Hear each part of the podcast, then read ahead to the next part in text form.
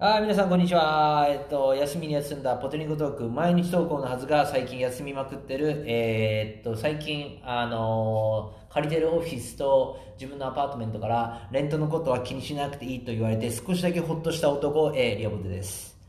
えー今日はね、まあ、特に何を話そうっていうことはね、あの今からね、つい来る人にね、バッと言ってもらおうかなと思うことなんでね、よろしくお願いします、次の方。はい。あの、この、全然投稿して、と全然っていうか、この2、3日投稿してない間、えーパートナーからいじめにいじめられて、えー泣きじゃくって全然取ることができなかったヤクザがあるリンコです。どうも、こんにちは。ひどいね、今の。今のひどいね、今の本当のことじゃん。今のちょっとね世の中のカップルの皆さんねどうなってよこれもうずっとロックダウンでさ。ストレス溜まったからっつってさ、女の子に当たっちゃダメよ。それダメだよ男の子。あダメだよ。女の子に当たるのは絶対ダメだと思う。そして、あの何？追い詰めたりしちゃダメよ。せめてさ、追い詰めまくってさ何？何も喋れんの？言わ言われんの？とか言ってさ、そういううわえげつない今回のポッドキャスト怖い。フリースタイルでいいって言うから、そりゃ言いたいこと言わせてもらうわよ。いやーなんかねちょっと最近ねあのいつもねどのことに喋る喋るとか言ってさどう今日何の話する？私わかんない。何喋っていいかわかんないとか何すんの？いやそれは嫌だとかね。結構ねポッドキャストをねささっと撮りたいんだけどうちらねよくその問題なんだよね。うん。なんかその話は面白くなくないとか、うんあーその話、ま、この前でもしたとかさいや、だいぶお話が上手くなったからいいけども、最初の頃のポッドキャストを聞いてもらったらわかるけど、もうね、脱線しまくるしね、よくわからないポテトさんだったわけよ。いいよね脱線もしてもさまた同じとこに戻ってくればさ人間戻ってほこれないじゃあれ？ん。よく。飛んだら飛びっぱなしじゃん。らいろんなところにねそう、だからいつも私はお題を決めた方がいいんじゃないかって言ってただけで。うんで今日ねちらっとねそのお題の話もしたんだけどさ僕ら別に何かの専門家でもないからねと思ってね,、うんまあね。の面白くないかなと思ってそのお題の話、うん。うん。自分は何の専門だと思う？も俺？しどれかを、うん。ぼ僕は専門だって言うとしたら、うん。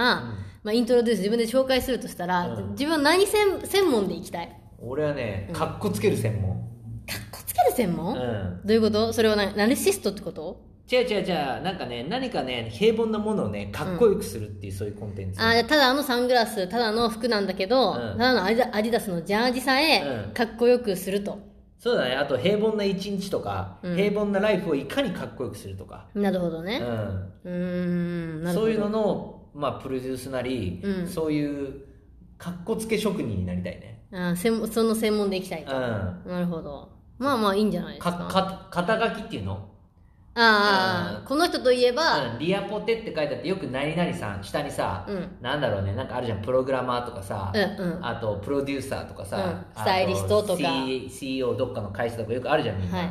それで言うとリアポテ、えーかっこつけ業とか。かっこつけ業、うん。新しいね。うん、かっこつけ業っていう、そういうなんかねよくねリンコさんと話してんだけど、うん。あの俺結構一番嫌いな自分の肩書きみたいなの肩書けてる人がいて 一番苦手なのは嫌いというか、うん。あのクリエイティブディレクターっていうのはものすごく苦苦手で、うん。あのカタカナでクリエイティブディレクターって言ってる人は、まあ語弊があったらダメなんだけど、うん。もしかしたらあんまりクリエイティブってどういう意味かあんま分からずにカタカナでクリエイティブだって思ってる人いると思うんだけど要は何かをねこう考えれるうん。作るっていう、そう作いうのがり出す。うんだよね。その人がクリエイティブディレクターって誰かが作ったのを真似してクリエイティブって言ってる時点でもうちょっとクリエイティブじゃないかなっていうそのもう私の持論なんですけど、あなるほどね。自分でクリエイティブしてるよっていうことを言っちゃうのどうかってことね。そうそういうこと、うん。うん、まあ料理人が料理人って言ってもいいんだけど、うんあの昼飯作らせたら最高の男とかさ、はいはい。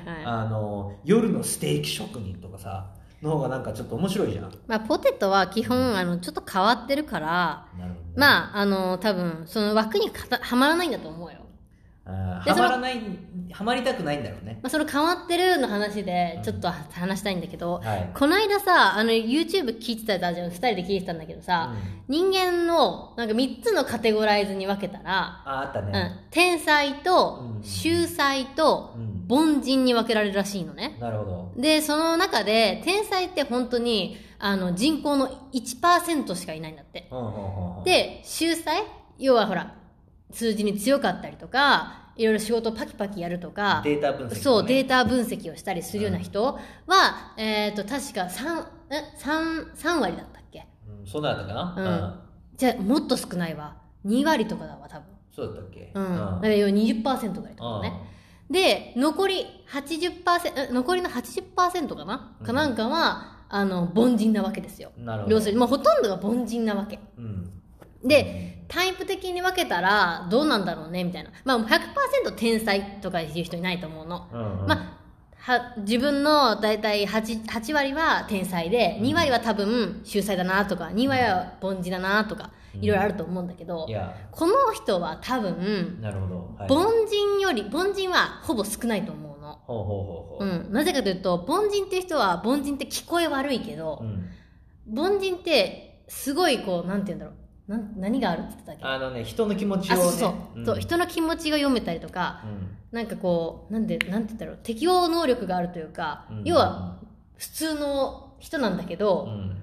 なんだろうね。教養性がそう教養性があるんだよ。そうだね。そう。うん。だからこの人には教養性がないの。少ないね。うん。あんまり人の気持ちがわからないから、うん。多分少ないと思うの凡人レベルが。なるほど。でクリエイトする力が多分結構あってうんうんあの人から結構あんまり好かれないところもあるっていうのが天才のうんあー。あのあれなんだけど。なるほどね。この人だから天才が強くてでもね分析するところも結構分析できるわけよ。ほうほうほうん。で仕切れるしね。でうん。そういう面で秀才も少しあると思うの。うんうんだからまあ割合で分けたら天才が一番多い。でなるほど。次秀才。うん。でほぼなしの凡人。なるほどうねん631とかそうだね。もっとな721ぐらい。721うん。でこれさあの話を聞いてるとさ俺すごいさおだてられてるように聞こえる人いるかもしれんけど 天才と秀才とか、うん。でもねこれ蓋を開けてみるとねそういう話では実はなかったね。そうなんですよ。あのやっぱねなんかね結構ねその天才がね羨ましいとかいう感じになってるんだけど、うん。天才ってやっぱ基本孤独であって、うん。あまりねあの全ての天才ほらスティーブ・ジョブみたいなのが、まあ、成功した天才で、うんあの全然成功できない天才ってのはゴロゴロいると、うん、要は人に共感されないからね天才って、ね。うん。変人って言われたりさ、うん。この人頭ちょっとおかしいんじゃないって言われるのがそ要は天才なわけよ。うで説明がさ下手だと天才は。あそうそうそうそう。自分の考えてることとかその流れをうまいこと人に説明できないと、感覚で言っちゃってるからね。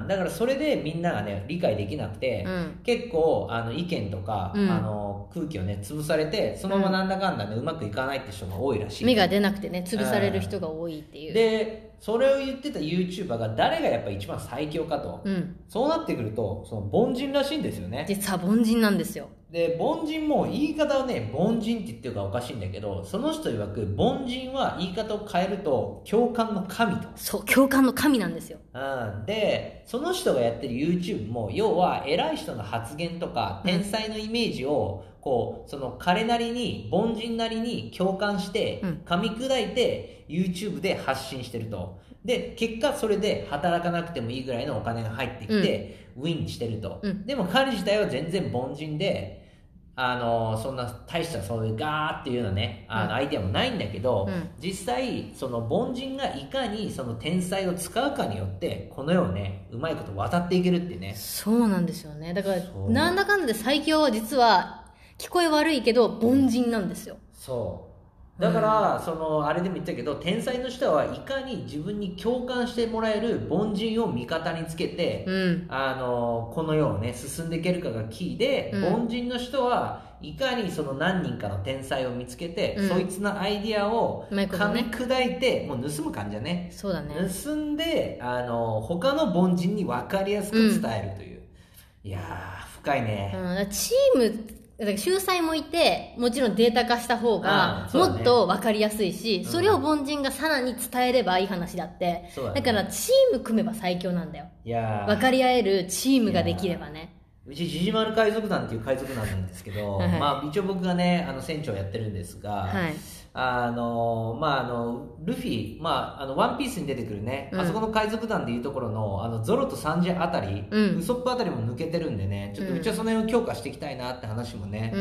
うん。したんですよね。そうだちょっねと航海士がねうちは凛子さんなんで。そうなんですうんよあのこういろいろこう道を正していくっていうかこっちなんじゃないみたいなうんそれは間違ってんじゃないっていう人いるんだけどね、うん。あとまあチョッパーもいるかな。あいるねチョッパーいるね。ううんんまあ、その辺はねあのもうついてくるついてきていただけるような人たちなんだけど、うん。他のねそのそのデータ分析とか、うん。ちょっとこうあの他のちょっと天才が入ったような、うん。うん、人たちもねちょっとうちの海賊団もね見つけていければなっていう話をねうん。